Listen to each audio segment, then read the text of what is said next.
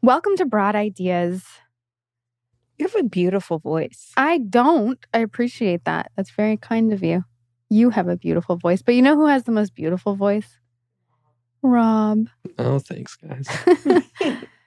so today we're lucky enough to have with us in our broad box Ciara Bravo.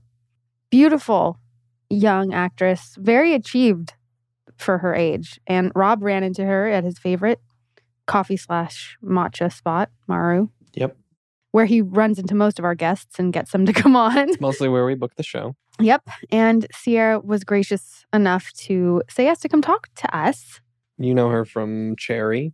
Yes, Cherry with Tom Holland, which was a departure for her. Super cool. Can't wait to talk to her about that. And Wayne. And Wayne also. And Big Time Rush. Let's welcome Ciara. Sometimes when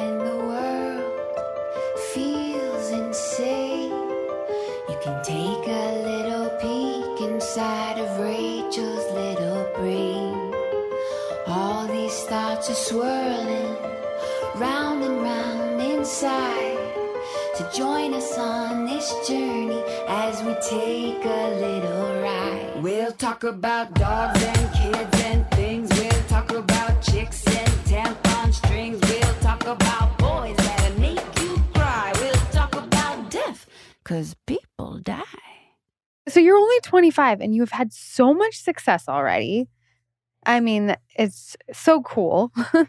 um, was Nickelodeon your first job? My first job was a Newport Aquarium commercial. And Newport is like back in Kentucky where I'm from. Okay. And I was the frog bog princess. Oh my gosh. it was like I was in fifth grade. I was like, this is the coolest thing I've ever done. Like I got to see the frog bog before it opened.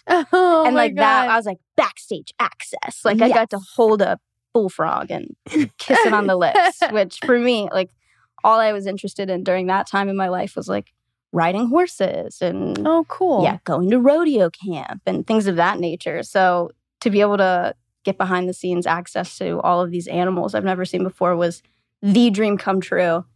And then from there, I don't know, I kind of like I don't, I didn't fall into it. I very much so was like putting in the work and putting in the effort and coming out to Los Angeles with my mom for a few weeks out of the year and auditioning and coming out here for pilot season. Like mm-hmm. there's effort put into it. And then I think f- 4 years later, I booked the TV show on Nickelodeon.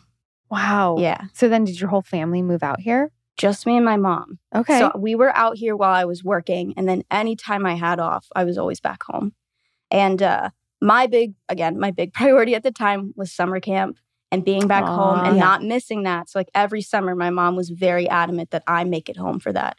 I'm really grateful. Like she put in a lot of work and a lot of effort to make sure that I still had some idea of a childhood and was, you know, living life outside of the the industry because it can feel like I don't know, a bit of an echo chamber at times where everyone's just Yeah. Did you want to act? I did. I did. It was always my choice. And she was very clear to me that the second I stopped enjoying it, I didn't have to do it anymore. Yeah. And we could go home and just forget about all of this. I love that. yeah. Yeah. Were you leaving other family members behind? Yeah. So I have an older sister, a younger brother, and my dad, who were all back Oh, home. And so sometimes my grandparents would switch with my mom and they would take care of me while she went back home to be with my brother and my sister. It was a very delicate balance. And I don't envy her or my dad because I know that they both sacrificed a lot to, Yeah. you know, let me come out here and pursue what I'm sure felt like such a far fetched dream at the time. I can't imagine, I can't imagine that. And I, yeah, I feel, I don't know. I feel, I know there's a lot of privilege in, in the way that I grew up and, and the fact that we were able to, to live life the way that we did. And I'm very grateful Yeah. sure. Yeah, but I think the whole priority that your mom made with your summer camp and everything. I mean, I really admire that, you know, Mhm. I grew up out here and I had family in the business, but my parents were always like, when you're 18, if you want to do it, you know, you could but do school and do, you know, or Yeah. whatever. Just wanted to make that a priority. And it sounds like, you know, childhood was important to your family. And I think Mhm. that's amazing. And how old were you when you booked the, the Nickelodeon show? I was 12. Oh my gosh. Yeah, so I was very young. That's Wow. a weird age. yeah 12 is a very weird age i feel like it's it's right when you're sort of starting to come into I don't know. I feel like that's when I started to develop some sort of sense of self awareness. Right. You're not a kid anymore at 12. Right. You're like on In your cusp. mind, you're not exactly. right, it's right, like no, right. I, I like you know, you start to develop feelings for other people, and it's such a weird, yucky time. And you're like, my body is changing. What's happening to me? Right. And then I'm on this show where I'm playing a little bit younger, so I still feel like a kid. Right. But then also in my brain, I'm like, no, I have a full time job and like you're living this adult life. So it's this very peculiar contrast. And it's like, how do you find, I don't know, a sort of sense of clarity in all of that? Right. So did you feel like you grew up faster because of that in a way? In some ways, I also feel like I was maybe a little bit stunted in some ways, Mm. maybe socially, because I was on a show with a bunch of older people. There weren't a lot of kids my age. I was like by myself a lot of the times. I was in a new state where I didn't like, I didn't have much of a foundation here. I had one friend that I went to school with back home that moved out at the same time, Oh wow. which was just very. For acting or just uh, her family was out here for for different reasons. It was just a very peculiar, very lucky turn of events. Like she was my uh, my rock growing up, my like connection to to home Yeah. and childhood. So- That's really nice. yeah, but it's Yeah. tricky. It's a weird thing. I don't know. What was it like growing up out here for you guys? Did you like it? You know, for me, you know, having family in the show business world, like I grew up around all of it in the sense of like my dad like created shows and things. So, Mhm. you know, everyone was behind the scenes. No one was acting, but I I definitely grew up going to set and like all I cared about was craft service and going into the hair and makeup trailer and they would like my friends and I in 6th grade, so the same age you were when you got your Nickelodeon show every Friday night we would go to set and get our hair and makeup done in the trailer and hang out and we thought it was the coolest thing and fun. Yeah. But it also made it something like going into it and getting older and doing it. It was something that I, you know, knew growing up. So it didn't feel as foreign, which I think was an advantage because I understood how everything worked and everyone was there working and a job and Yeah. how to be professional and like all of those things. So I was grateful for that. But growing up here, there's definitely the other side of it, like kid actors, or and I definitely wasn't that Mhm. um, that you grow up with, and in a lot of the schools in LA and stuff. It's just, it's a little odd. but yeah, I don't know. It was never on my radar to be, but I don't know. I don't know if it just speaks to being around it, and it was like, in I don't know. Yeah, probably. I, I imagine growing up around it, some of the magic is not Diluted. lost, but yeah, diluted. That's the perfect way to put it, where it's just, you know, this is everyday life for you. You've been on sets that sort of mystique, the magical, you know, mystical elements dissolve and you see the, the reality of it all. And it's Mhm. like, oh, yeah, no, that's just a job. What did your siblings think of you being on Um, a show? You know, I never, I don't, I don't know. I don't know what the honest answer to that is. Um, they always treated me the same way. Like there was never, there wasn't really any shift in our family dynamic, which I Mm. was always very grateful for. And I feel like that is a rare circumstance, um, at least that I was aware of directly. I don't know if it was like hidden from me or right. if my parents were just very good at handling these things. But I think they were always, I don't know, they never really were like, oh, that's so cool, or like, that's the lamest thing I've ever seen in my life. Right. Um, it just, it just kind of was. My sister's in the industry too, though. She's always had a great love for it. The other side of it, similarly to your yeah. family, she's never wanted to be an actor. Thank God. Um, but Why do you say thank God? because I feel like that I've seen circumstances where siblings are both Oh, actors okay. and then there's this weird competition or this like underlying resentment if one's working and the other isn't. Sure. Right. Also, she just has such a great understanding of how the business works. So she's a really good resource for me. Like when I had a movie coming out in 2020 and I needed to find a publicist, she's in the PR world and she was like, okay, this is what this person, she's a studio publicist, or she was. And she's like, this is what this person is actually like to work with. This is what I've heard about this person. Like I spoke to some colleagues about this company. And so I got kind of this insider info that Mhm. helped me make a more well rounded decision. Mm-hmm. Is she older or younger? Older. She's four years older. And then my brother is like 18 months younger. Oh wow. So I am, uh, yeah, very close. Very close. okay. And then the movie was that the movie that you did?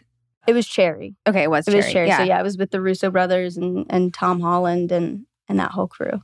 So what was that like? that was like a big jump, right? From being known for your Nickelodeon shows and then Yeah. you land something like that. Yeah. it what was that process like? Um, it definitely felt like a next step on a the ladder in a lot of ways, where it was just like a different caliber of work. Like I've been consistently working since I started. I feel very lucky about that.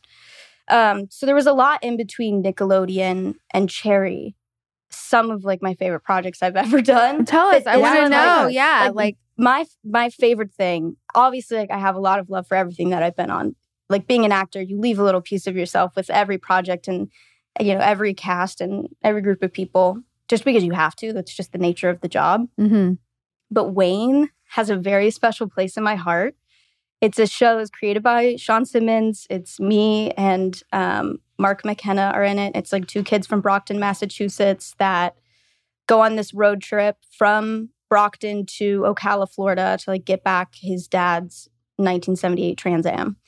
and it's just it's their journey along the way and it's just really really heartfelt and really honest but it has this like quality where sometimes it gets a little bit lifted off the ground and Mhm. feels a little bit like a like a comic book in some ways Mhm. and it's just really special Yeah. but so that's one that like if i had to relive one summer of my life i would go back and and film that show again Oh, that's so cool. yeah, but then Cherry came along and I got the call and my agent told me that I had booked it and I was like, I really truly think you have the wrong number. And he was like, I don't. And I was like, okay, double check. I was like, this is Ciara. You know who you're calling. He's like, yes, I know who I'm speaking to. You have booked this job. On the same call, I also heard that um, this director who I adore, Hannah Fidel, also was like, hey, we've got a small part for you in A Teacher, which is a Hulu show hmm very good. She's beyond talented. She was like, We'd love to have you in it. It was like the dream call. Surreal. Yeah, it was this surreal moment. And then I I got off the phone and I immediately called my therapist at the time and was like, Hey, are you free? Turns out I'm super afraid of dying now because I'm so excited. I Like I was like, I was like going out, like walking down the street, and I was like, oh my God, I'm gonna get hit by a car. Like something tragic is about to happen because this feels like it felt like the call that every actor waits for. And then it turns out it was just like, you know, I'm it's still real life and that's not, you know, I don't know, things happen and it was it was a very cool moment.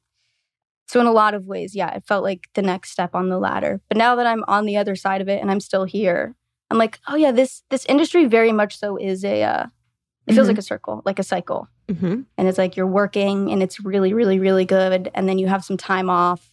And then you have a little bit more time off. And then you're like, oh my God, I'm never going to work again Right. ever in my Yeah. life. And then you get a job and it's great again. And then, you know, yeah. So- that's a good way to put it for sure. And is that why you had a therapist? yeah, because I've been doing this since I was 12. Yeah.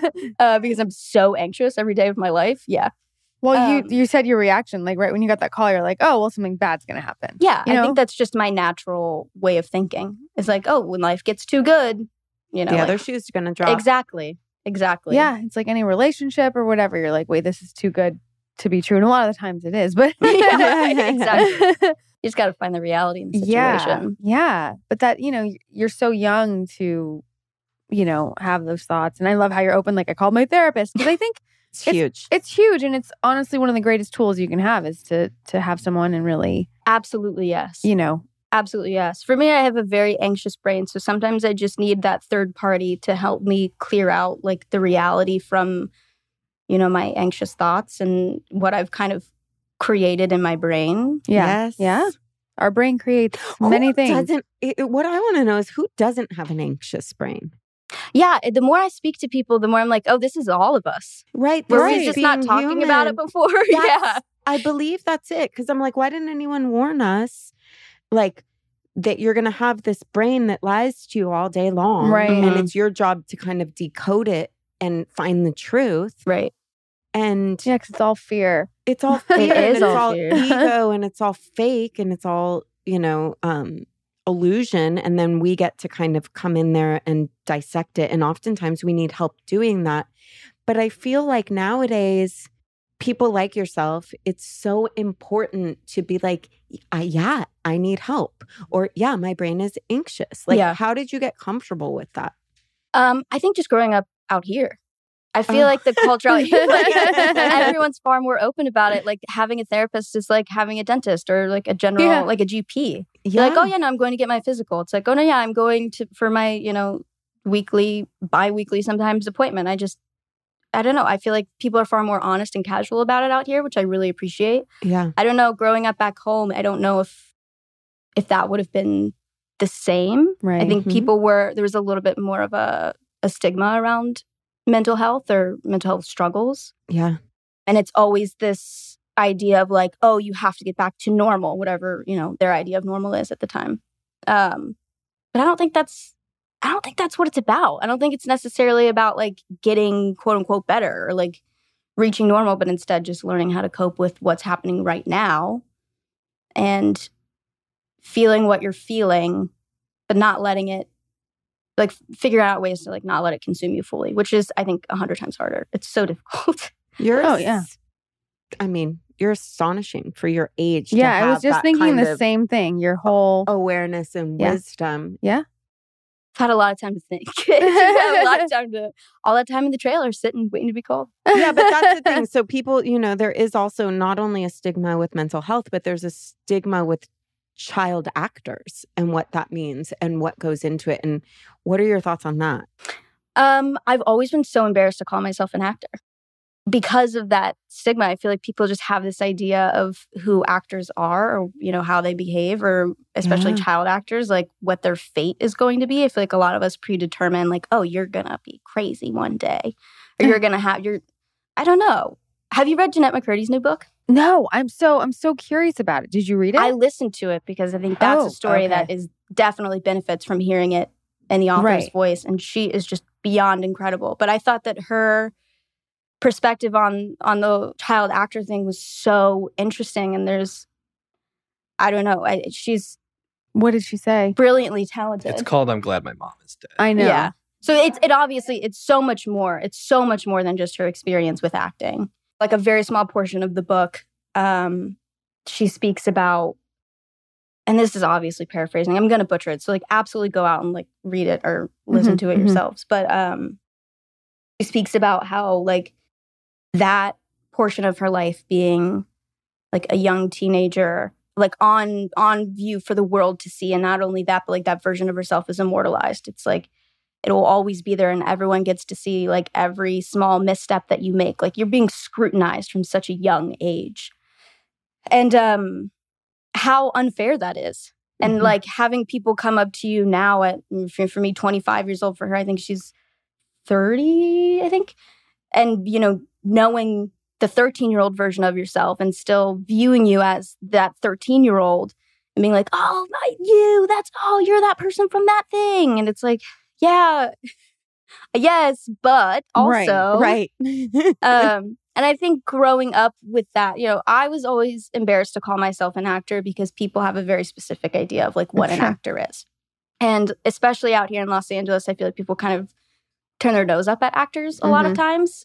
Um like it's like it's only cool if you're a writer or a director. Yeah. and so I, I you know go to these parties and i'm just obviously such an actor and people would walk in and they'd be like oh she's okay yeah i always had this fear like i was always afraid that you know people were viewing me as this 13 year old version of myself and that's why like always felt really nervous going out and like meeting new people as well because i'm like you have this idea of who i am and i don't know if that's the truth and like oh god like what if you disappoint people or like what if Mm. you know whatever there's so much that that's at play and i think that it's feelings that most 12 year olds go through right. Right. this idea of like who am i yeah. who am I? And I want to be you and I want to be that and I want to be this and oh god, I'm I'm this and you're trying to figure all of that out and then you've got all of these people treating you in a really peculiar way and I think I kind of started to resent that when I was a teenager and I wanted to move away from that and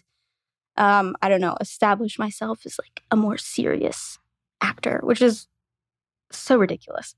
Um as I've gotten older, my views on all of this have changed because like in looking back thinking about my life as a, a young working actress and the amount of skill that that takes and the amount of work that you have to put into that and like balancing school and balancing a full time job and also figuring out who you are as a person and like yeah. trying to stay sane during all of that. Oh my God, are you kidding me? Like, what a feat. What, a like absolutely something to be celebrated. So I'm very proud of of what I've been able to accomplish. Also, I have a lot of respect for anyone else going through the same thing. And then trying to transition into more adult work is so impossible because you've got these adult people, these casting directors who are like, prove to me what you're capable of. Oh, like, what God. else can you do? You're going into these rooms and you're like, I can do this and I can do this. I swear, just give me a chance. And they're judging you on your resume. And you're like, oh my God, like I, I promise, I promise I'm capable of more. But I, I think that people don't have enough respect for, I don't know, like that style of acting or like soap acting or like any acting. any, Any- acting. they yeah. want to pin you to whatever it is they know you from. Right, exactly. Because it's easier, It is easier. if you stay in that box for them. It makes sense in their brain. And once you try and get out of it, they're like, wait, I don't understand. right. Right. And I get it. I get it. Like I, I Mhm. completely understand that thought process. Like I find myself guilty of that all the time. You see someone's like cast in something and you're like, oh, is that the right choice? Right. Right. Are we sure right, right, right, right. Yeah. And then you see it and you're like, oh God, no, like I have just I done did it. Exactly. We're but all guilty you of it. You did do it. You did break out of it with Cherry. So you actually got an opportunity again that a lot of people are would kill for, yeah. you know, and you got to play a real part and dig your teeth into something. Was that something that you had really wanted to do?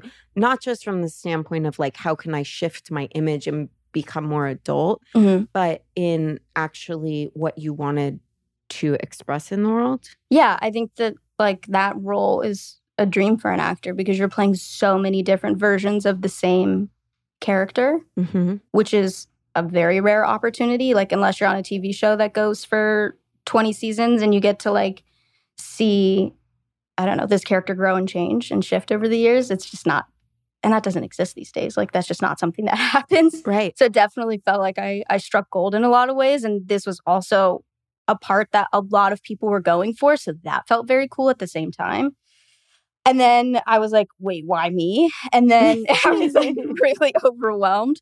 But it was a blast and it, it was a dream. And I'm very glad that I got to got to do it. How'd you study for it?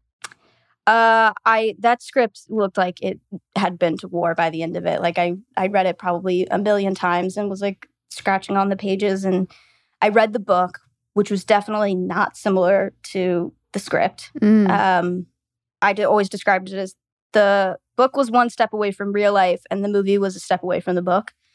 So I used it as a resource, but then I was like, okay, I can't. Like this is going to get too muddled if I keep focusing on that version of the character. So I need to like just stick with the script. And then most of it felt kind of within reach because a lot of it was just about being a young person in the world and falling in love for the first time and being in what was frankly like a toxic relationship, which I think most of us have been in to some extent. Yeah. But it was the addiction aspect that I I was very lucky that like I'd never dealt with that in my life. And so I went to a facility in Cleveland. Mm-hmm. and they let me speak to some people in their program who wanted to share their stories and were, Mhm. were willing to talk. And they just sat down and they schooled me.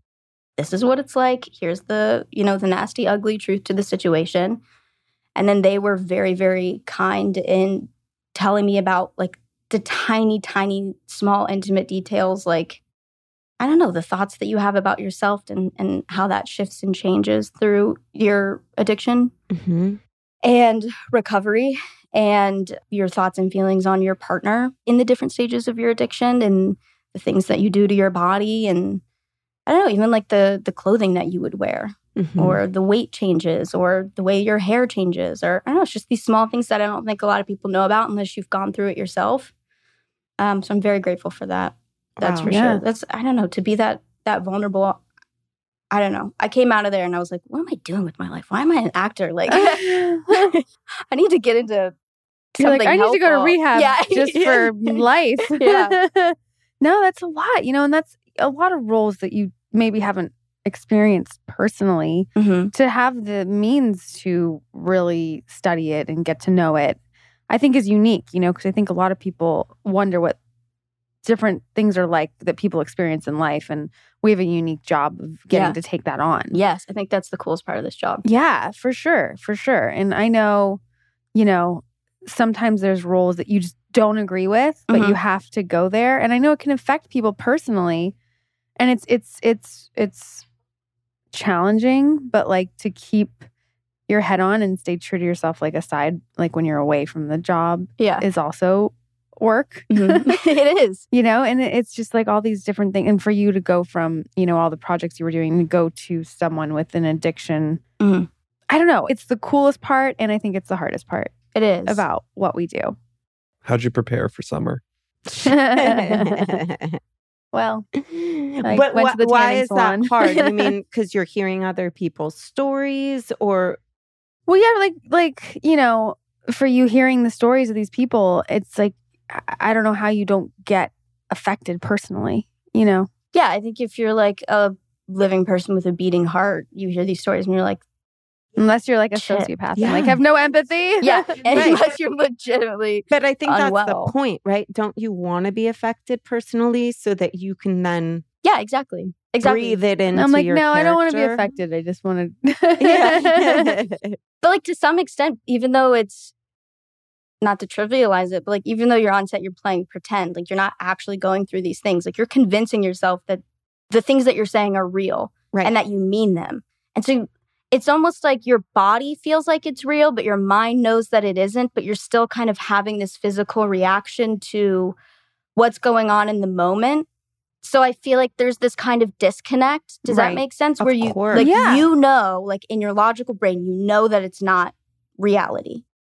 Right But, but, your also, body yeah, your but you're still like sweating, screaming, crying, shaking on the floor, like you, your body doesn't know. yeah, Your body. well that's doesn't why your know. bo- that's why you hear so many co-stars that hook up or like you're playing a Yes. married couple or you're Yeah. playing because when you're in that moment it feels real because you're you're playing like you're in love with this person and the other person's playing like they're in love with you and that's why i think it's so common for, For people, people to to come start together dating. to Yeah. start dating yeah, you know in those circumstances absolutely. not to say that i have any experience with that but it's true it's like your body it's like this disconnect It's a sense memory too. It's like there, you know, there's a great science behind it. I went to a Rachel loves when I talk about Tony Robbins, but I went to a Tony Robbins workshop and one of the things that I found so cool was the science of physiology. The body doesn't know, right? And if we all right now just started going, yes, yes, yes, yes, yes, yes, after a while of doing it, our body's going to believe that we're excited. Right? My mom does that with my daughter. Yes, every does. morning she does this chant. She goes, "Yes, yeah." Well, not every. They're not together every morning, but they do. Yes, yes, and they raise their arms and they chant. Yes, because the body will start to just believe whatever you're telling it and Okay. it'll adapt to that and be like oh we're happy we're excited or if you start to if we all right now slunch in our seat and fold our shoulders Mm. and go if we all do Rob. I love to I love to make everyone do everything. You can feel the difference in your body and you'll start to feel heavier and maybe more more solemn or depressed. But then you just simply pull your shoulders in, yeah. back, head up, you feel confident. Like you can literally manipulate the body to believe what you tell it to do. Isn't the body just the A coolest thing? wonderland? It really is. It's like I've been living in this thing for 25 years and I discover something new about it every day, it feels like. When's your birthday? March 18, March 18. Pisces. Yeah. Pisces, Oh, I love Pisces. Pisces, Cancer, Cancer. Oh, cancer, Oh. cancer. Mm-hmm. Sensitive? I guess. Yeah. I told my friend that once and she's like, oh my God, God bless you. She's Yeah. like, do you need a life jacket? Yeah. I was like, like, oh, is that why I am the way I am? Got You're like, it. actually, yes, a life jacket sounds quite nice. Yeah, do you have one? That's where my brain goes. Yeah. I don't know enough about astro. Like, I want to know more, and I know that there are things about me that are accurate, but Why'd you ask her? Because you felt connected to her? Yeah. Yeah, I know you. Well, because I mean, Yeah. we're almost the same height. She's taller than most people are, but we have the same shoe size. And Rare. I think you guys look alike. You look like you could be her sister. I would take that any day. I mean, week. I are you kidding? I feel very if you. I would love to look like her. Well, you do. Yeah, but it was funny just from across the room. I'm like, what size foot, what size I know. shoe do you wear? you immediately look down, you're like, it's a rarity. it is. Yes, It I know. It really is. I know. It really is. But you are so wise beyond your years. Like just sitting here and talking to you, and I know well, it's like, you know, you say you grow up a little faster working and surrounding yourself with adults when you're Sure. 12 and experiencing the business. I Mhm. do think it speeds things up. It's kind of like kids that grow up in New York. I feel like Yes. grow up faster. Just because, just your circumstances. Like, you Yeah. just have to. They're like, well, we're going to get ourselves to our class at 12 on the subway and like just figuring it out. Mhm. For me, it's always been like if you travel alone, I find that's the quickest way to grow up. This sounds so, sounds very like generalized and weird, but traveling alone and just figuring it all out and doing it, I remember for me at a young age, made me feel more responsible and like more ready for life. Where'd you go? I don't remember. I'm not saying I have memories of where I traveled, but it's just one of those things. I don't know. You don't feel have you ever traveled alone? I went to London for three months by myself. Whoa. Here's the thing. You know what I discovered about traveling? What? This is fascinating. You know how when you're on vacation or on a trip, you feel so good and you feel present and all of that? Mhm. yeah. Again, with the science, there's a science to why. And it's not because you're out of your element and you don't have your typical responsibilities. It's not that. It's that you're forced to be present because your body can't go on autopilot. So because you're unfamiliar. it's unfamiliar Surroundings, so yeah. it's awake and present right? You're not like oh i go right to go to the coffee shop and i do this. Like when you're in your element your body knows and kind of takes over and does it so you could be thinking a million thoughts and your body doesn't really need you that much to guide it. Mhm. you travel you have to be right there because you're like do i cross the street here? Do i have to turn? Where's the directions? Like you're right there and that's part of the fulfillment isn't the um, atmosphere as much as it is that you're actually present. My mouth is like on the floor I because know. I've never ever thought of it that way in my life. But you're so right. That's one of those situations where it feels like the second you explained that to me, I was like, oh, yeah, Right. obviously. Right. But you never think But I you never would thought never about it. have thought to. No. Yeah. I had It's like that answer feels so obvious. so she does that a lot, which is where she'll say things. I'll be like, "Oh my god," you know. Chocolate is good in cookies. it's true though. But yeah, like, you know, and I find we both have children, and I think that's another thing that really keeps you present. Mhm. And it's a reminder because kids are nothing but present. They don't have other things going on for the most part. I mean, Allie, Well, it's been a little less present as of late, her six year old, which is interesting, but it's a constant reminder. And I think it's the most important thing because talk about how even what you were saying in the beginning how your head you know your your brain automatically goes to either negative or fear or whatever Mhm. and a big part of that is just being in the moment and then you don't have the space to go there if you're just here now Yeah. here. here be here Right. now like Here. rob where are you right now you're definitely not not, here. here, He's thinking about his tacos he's getting for lunch. I'm thinking about our options for the game at the end of the day. Oh, Yeah, i know i was thinking that Yeah. yeah, Um, what are the kind of things that you had to mull around that you got to discover were false lies and all that, like that anxious thinking? Um, well, for me, okay, so my trauma, My trauma? my trauma is that I went to Catholic school for 12 years. So, yeah, tricky business, y'all. tricky, tricky, tricky business. And while I do find like I'm a very spiritual person, uh, just by nature, like I absolutely believe in something else. Mhm. I don't really like know what the word for that is. I don't. Right. I don't really like subscribe to a religion per se, but I do still have that Catholicism in my brain, that like little voice where like when I get really anxious, it's like demons. yeah, like, yeah, yeah.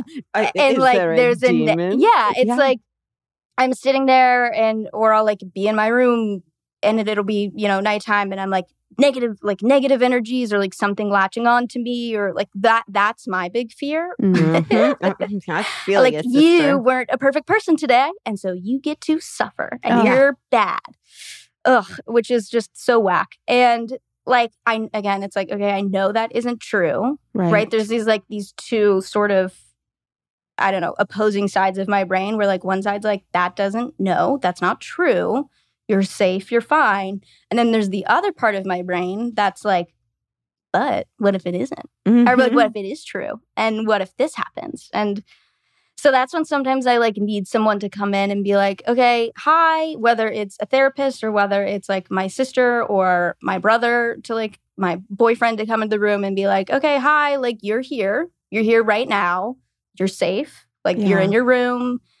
You're not going to get hit by a car because a good thing happened to you. Like you're allowed to feel happy in this moment Yes. and you're allowed to feel safe and like whatever like you make one mistake or you do something that like maybe isn't something that feels right or true to you as a person that doesn't mean that you are that mistake That's right. which is so much easier said than done but also it's like in my brain it's like oh god like i made this one mess up i didn't do the like perfect right thing that i wanted to do or that i i knew i should have done or i don't know this is all very general No, Because I can't think making of, like, perfect I can't sense. it's think of making a perfect specific- sense. And in my head, I'm already going like to the negative in my brain. I'm like, oh my god, something's bad's gonna happen. If there's something good happen, like my I automatically went into my anxiety. Like as you're talking about Right. it, of like, Like- reliving that in my head. I'm like, oh yeah, no, ooh sorry things yeah can't stay good. yeah no, but it's But it's- true. No, it's comforting though to hear yes, it out loud. right right. That's also my fear though. So my son's in Catholic school right now. He's in first grade and it was the school that felt right out of all the schools I Mhm. toured. Very spiritual family. We're very spiritual, not religious. Right. He's in a Catholic school and I had listened to some things, not at that school, but Mhm. just some religious things. And instantly I felt fear. I'm like, wait, I don't want him to think like demons are coming or it's it's, you know, good and evil and like it started to make me be like, I don't know if I want to implant that in his head. right So it's like But do they, are they teaching those things? they teach religion. They do at first grade.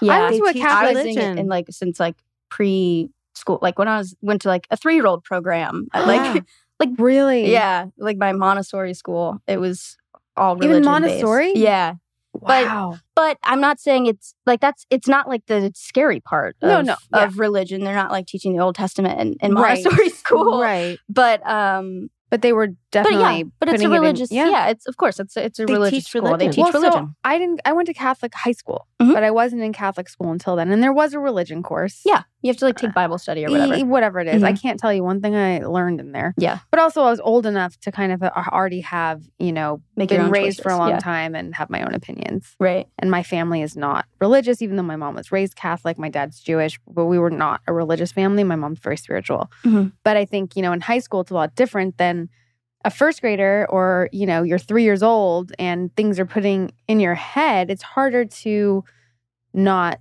go with it. Well, yeah, Elliot's already come home and told me a couple things where I'm like, Like what? nothing negative. It was all beautiful, like little um I don't even know what he said. He said something like, "Oh, that's very similar to that that that that da." It was like some story he heard.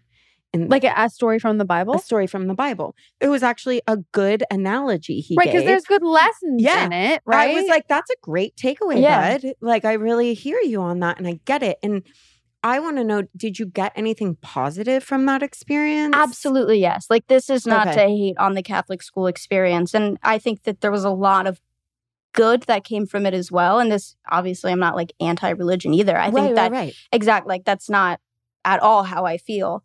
Um now I'm like, ooh, positive, no, I I do think I think that it uh like morally it helped me a lot as a person and I I have very strong beliefs of like what's right and what's wrong and how I want to be as a person. And I I don't think that like you know even when I was in school even though I I started, you know, learning about this from third, you know, 3 years old I mean, um as I was going through it, you know, went through confirmation, you're supposed to say like I believe, like I denounce all other than Christ and like this is how I feel. Right, because that's what confirmation is. In 8th grade, you're saying this is my religion. I'm confirming that this is what I believe.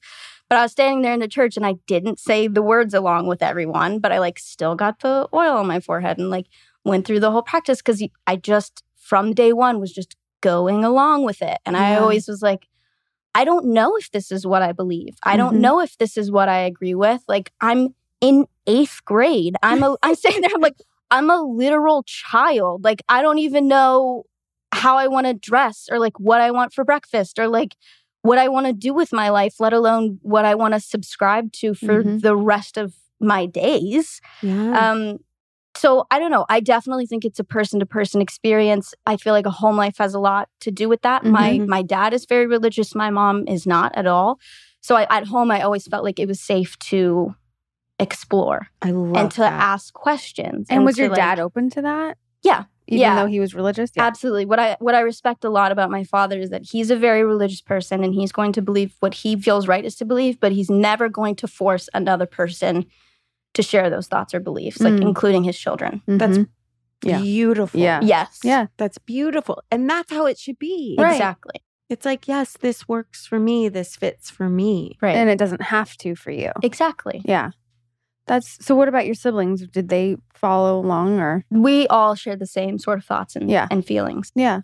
Yeah. it's a tricky one, isn't It it? is. It is tricky, but so is the rest of life. So it, yeah, You yeah. know? the rest of life in any school too. Yeah, I'm like, as long as we're doing, because I think there are a lot of beautiful things that come with that, Mm-hmm. and really having a foundation. Like they teach them morals every day, and Mhm. they teach them yeah, about sure. you know what it means to be a good human. And I'm like, that's great. Yeah, I don't think that that's a bad lesson to learn.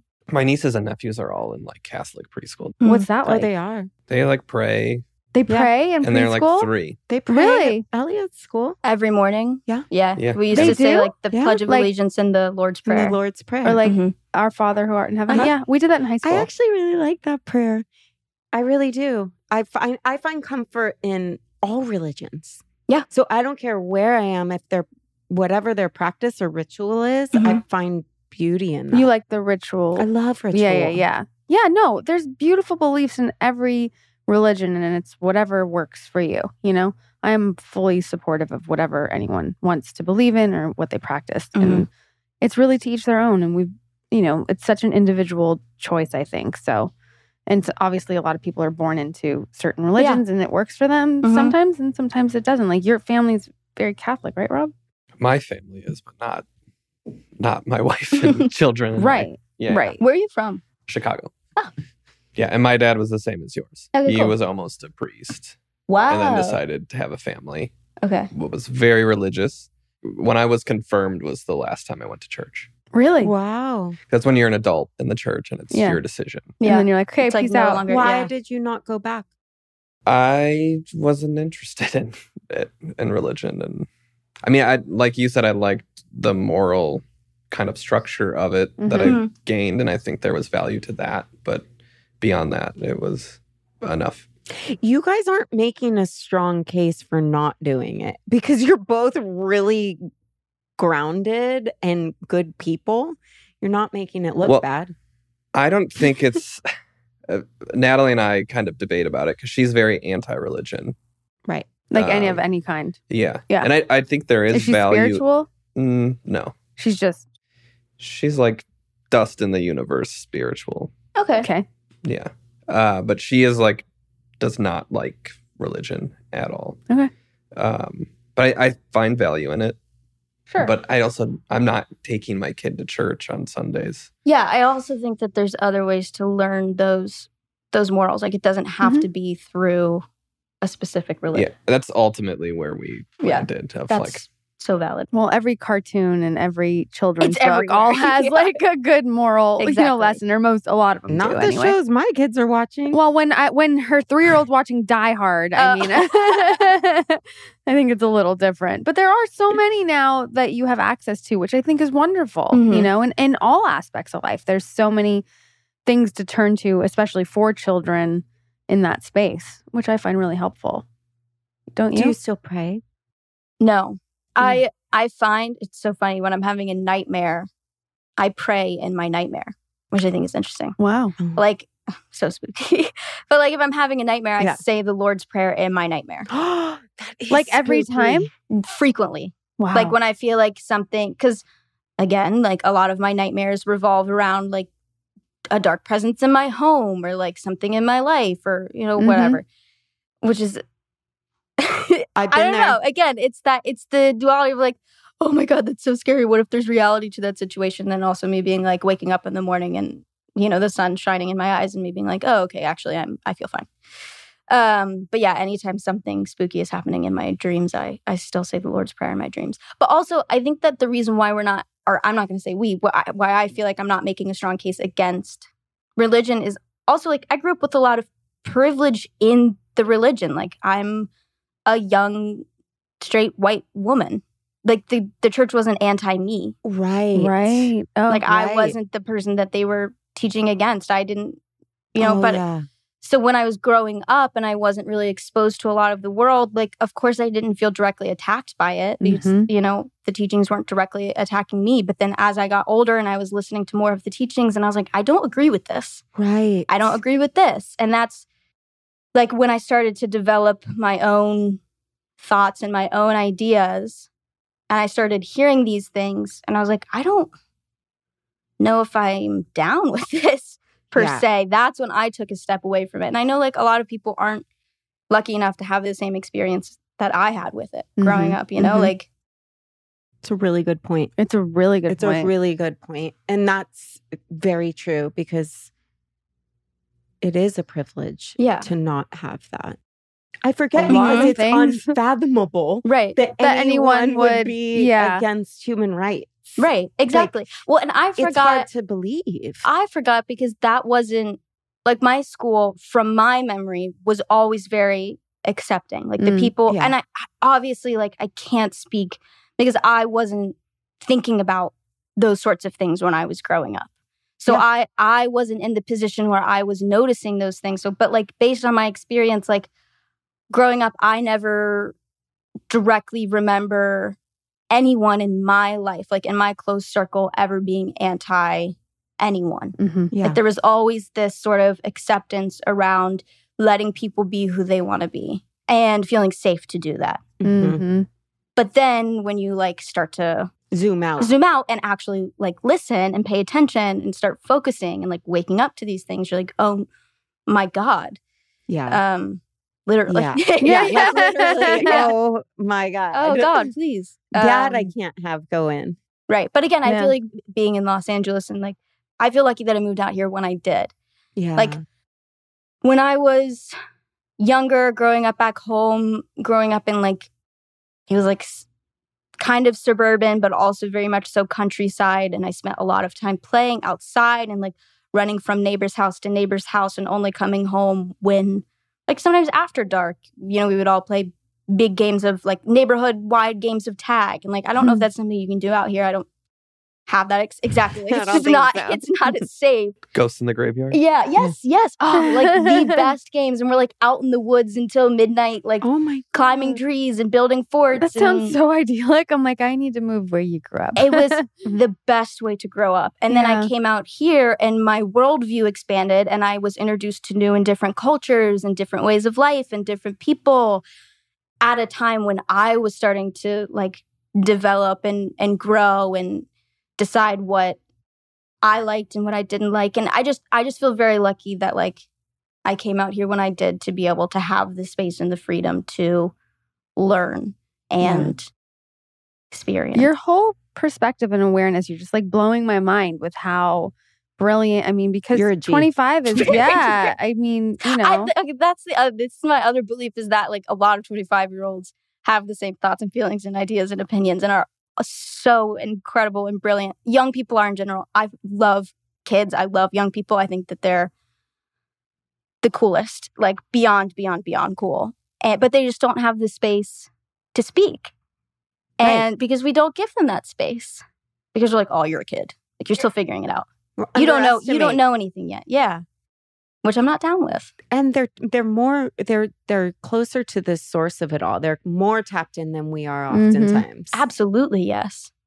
yeah. I mean, and you're, you know, you've grown up in the era of like Instagram and social media. yeah, where people do have more of a, a space and a voice. Yeah, they do. But also, no, no, no. But also, I wonder, like, was was that like? Did you find it?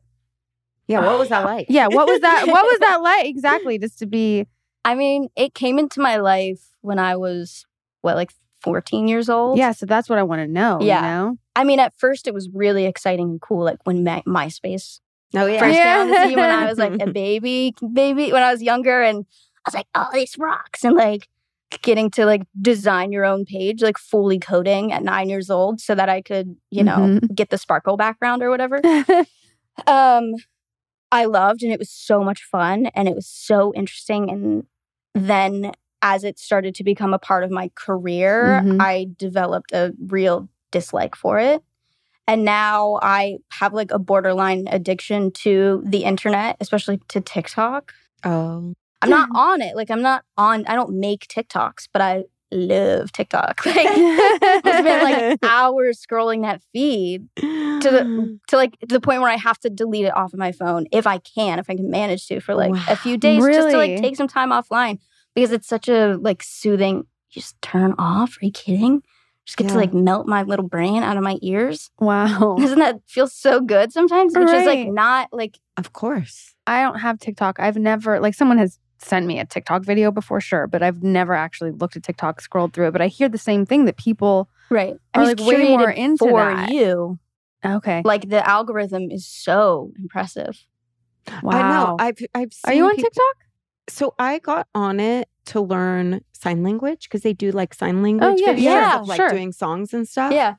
But I would go on just to see those and I've never done anything else on it. God, you're using it for good. Oh. you really are. It's amazing. But yeah. Well, I, I- str- I mean, I'm on Instagram, you know, and you can get just scrolling and mindless. But what I find is, for me, Instagram is hard because there's so much that's out there that's only, well, it's actually two things.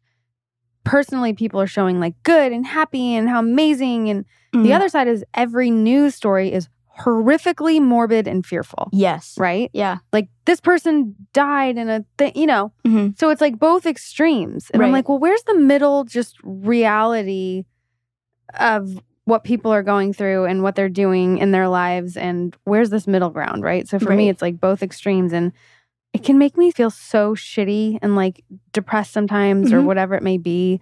And like I'll go off it, you know, I'll take long breaks and you know, obviously with our work you need to have some social media aspects. Have to. You have so to. annoying. It's so annoying. It can be right. Like I don't it- like it. Anything you you're obligated, you Yeah. know, to do is always tricky. But yeah, I find like such a weird relationship with it. But I Mhm. love seeing my friends and like what everyone's up to. Exactly. It's like I feel like one of the few people who does want to see your vacation photos. I'm I want to see your family pics. Like What'd you eat for lunch? Exactly.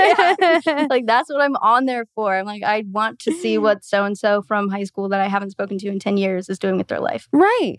Um, yeah, but I don't like the fact that it is such a big I understand why it's a big part of our job, but I Yeah. don't like the fact that like you the number of followers that you have on social media dictates like whether or not you can you book a part sometimes. Uh, I recently had an experience like that, and I had never had it before, where someone got the job because they had more followers than I did, and I was like, "Wait, what?" I mean, I understand it from It's a like business a, financial business perspective, Right. sure. Like, there's But a built-in audience, right? yeah.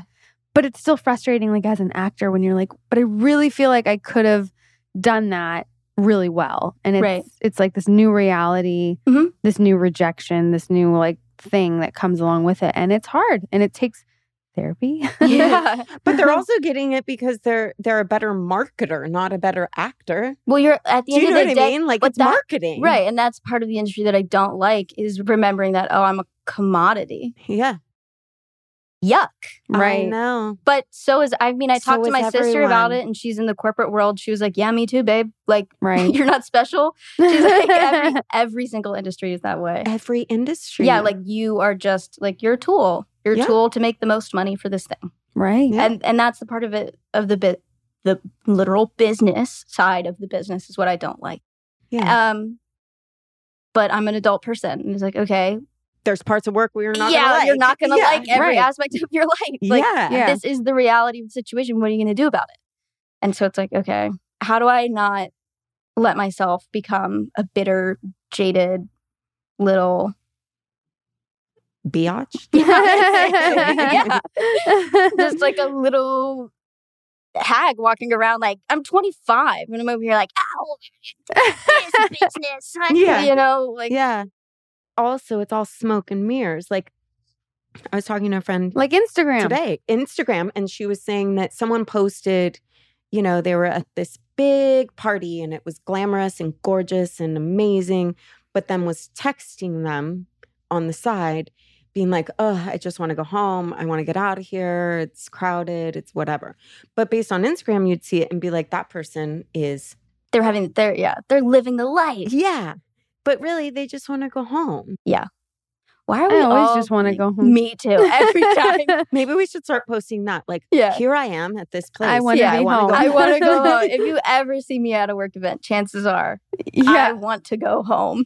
yeah. Um, I want to be in my car. And that's not to say I'm not grateful for, you know, being in those Of course. places.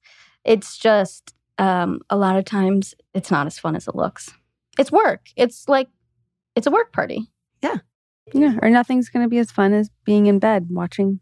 Reality Exactly. television. At Yeah. 25 years old, do you feel like that too? Yeah. Okay, good. yeah. I was talking to a friend about that recently, a director, and I just watched the movie Wine Country. It's Oh, like yeah. Amy Poehler. Oh, uh, yeah. I we love that movie. movie. I Yeah. love it so much. And there's that game that they play called like Path Not Traveled. yeah. If you're familiar with it, it's like a very small like remember. bit. Um, where they're like, okay, path not traveled, and you talk about like the path in your life that you could have gone down, Right. but you didn't. Woof. Right? Yeah. It's kind of a fun game to think about. And I'm over here and I'm like literally 25 years old, and I'm like, oh, path not traveled. I guess I could have done this and could have done that. I was talking to my friend about it, and he's like, hello? He's like, you're 25. What do you mean path not traveled? He's like, He's you're, like, you're still traveling it. Yeah. He's like, why are you like reminiscing on your life like you're a 75 year old woman? Like, wake up.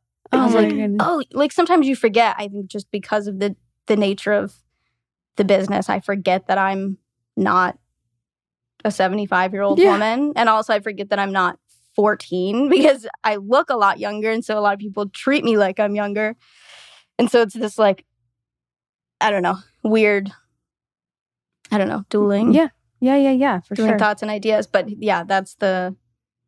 I keep forgetting that I'm 25 and that I was born yesterday and that I I, don't know if you were. But I Bloody feel like Yeah, you you might have got done this before. yeah, old soul stuff going on for sure. But now I'm thinking path not trout. I'm like, well, we're going to be playing that. I was gonna say, do you guys do any of you have a path not traveled? Oof, Oh I've got a God, lot I of got. paths I not mean, I got a lot of forks in the road around my journey. I don't know. I've thought about that. And, you know, the craziest part is that, like, I've had regrets, right? Sure. I don't anymore because when I looked at my children's face for the first time, it's like there could not have been another path. Like, Mm. this was written in destiny. Like, I looked into their eyes and I was just like, this is it, Mm. you know? So, it kind of erased for me any regrets or any questioning of should I have? Because I'm like, no, Because that that everything you had done had led you led to me to that moment. to that moment. Had we Mhm. not had kids, though, I'm sure we would be like. I would be I'd probably still be drinking and an alcoholic mess. you know what I always do when I'm in my car? I see other people in their cars, and all I want to do is see their path. Like, what Yes. is your life? Where are you going? What Yeah. are you doing? And why are you drinking a big gulp from 7 Eleven? Like, Who told are- you that was okay? no, it is. There's so many things when you look back, and I'm a firm believer in not having regrets. I've always been raised that way, and you know, big believer in everything happens Mhm. the way it's supposed to. And there's definitely things that have happened in my life where I'm like, well, what the fuck was that? Yeah. but yeah, sure. I think about it. Yeah. Yeah, even with like acting, like me wanting to be an actor and child actor, I think of if it would have happened to me at the age it happened to you or Mhm. the age it happened to Rachel, I didn't have the constitution for it yet. Like, I don't know where that would have gone. You know, like would have gone in a limo without underwear. it would have gone in a limo without underwear for sure. And it still might. The day is not done for me.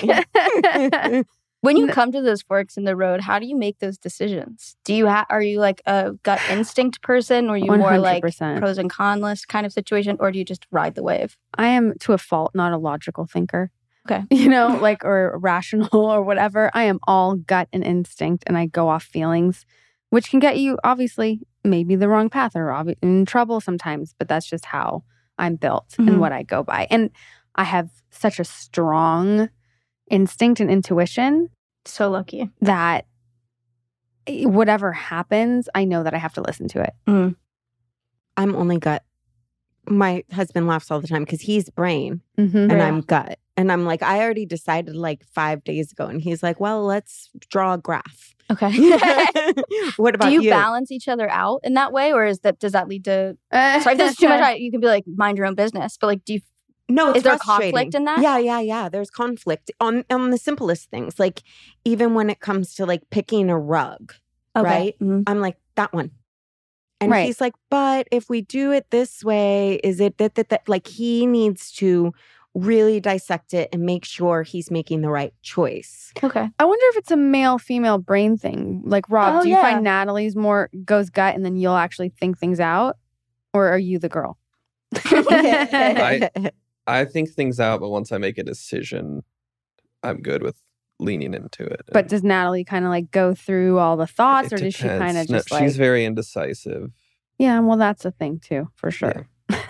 I used to be, but I'm not anymore. Now well, I'm, I in I'm certain super areas decisive. I'm super decisive in some areas, like nope, this, boom, done. Mhm. And then other areas, I'm like, I, I'm in the market aisle for 20 minutes trying to choose between two crackers. Yeah. you know, it's like, what about you? yeah, I've always gone with gut as well, but then I feel like my logical brain will try to convince my gut otherwise, Mm. and then back to like not necessarily always trusting, like my anxious thoughts. I don't always trust Your gut. my gut, and I think that that's a hard thing to do because sometimes trusting your gut is scary. sure. of course. because it feels like the decision that doesn't always make the most sense and you're Or taking isn't a, the easiest. exactly and you're taking a big gamble hmm and then when it pays off it feels so good Yeah. and you're like i knew i should trust my gut Right. Your brain will always try to talk you out of it because it'll go to the fear and, and the what ifs yeah, right. Exactly. of course it's survival instincts i'm Yep. sure It, Yeah. Well, it's the difference between instinct and intuition is that instinct is always going to bring up fear, right? So instincts happen and we know to run, Mhm. or we know like, mm, that person is suspect. Like, I don't get them. Like, Right. they don't feel right to me. It's, it can feel like fear. But intuition only speaks through clarity's voice. how do you Hear it. Yes. You have to make the space to hear it, right? So, Okay. whatever that means, whether it be meditating, whether it be yoga, whether it be journaling, whether it, it be taking five minutes and just breathing and feeling your body, the more space you create to listen to your intuition, the more clearly you're going to hear it. it sounds so good to be that in touch with yourself like that sounds like that would feel so good I don't think I am. I think you go in and out. Okay. Because I'm thinking about it and I'm like, yeah, that makes sense. But I'm like, I, but my instincts are always like spot on, like my intuition. mm-hmm. But I don't feel like I'm always clear and You you sometimes waver on listening to it is the only problem. okay. But your intuition, all of our issue, intuition's dead on, even if it leads us to a path that was questionable, right? Right. Even if it's to dating the wrong person, if your intuition guides you toward it's it, it's like there's some lesson to be learned in it. And no one can explain it, no one can tell you why. right But if you're led by your intuition, I'm going to bring up my man, Tony Robbins, again. yes. He always yes, says- yes. No, the most successful people in the world, he says, make gut decisions. They make them quick and they never turn back because it's like the gut is constantly speaking to you, okay right? It's the instincts that are more archaic and animalistic Mhm. that can often lie to you. Instincts? Instincts and intuition Oh, are two different. different Right, things. right, right. right that's so interesting Mhm. Like your instinct is like, I should run from that car. You're right. Yeah right? That's an instinct. That's an animal instinct versus your intuition that gets like, let's say, reads on people where you're like, Yeah. "Mm, I just have this feeling. Mhm. right But it's like not thoughts. right It's just a feeling, right? You know Mhm. what I'm talking about. And you'll just get a clear read on someone. And then your brain will try and talk you out of it. No, he's nice. He's good. He's this. But from the moment you met that person, your insides told you the I've truth. never been wrong about that about people. Neither have I, but sometimes I feel like such a bad person in the meantime, like before it becomes clear to, before, you know, where you get that gut instinct and you're like, something's not right. Mhm. And then, but everyone else is like, oh, you're like, oh, but they're they're really actually very nice and they're really lovely and they've never done anything to anyone or me that, as far as I'm aware. And then all of a sudden, it all comes to the surface, and you're like, Mm. oh, I shouldn't have felt bad about not feeling right about that person. I have a friend, Lindsay, who I have so much admiration for because she always trusts her gut instinct and is not afraid to be like, no, they're not allowed into my house because I just, it doesn't feel right. It doesn't feel right. And she's never wrong.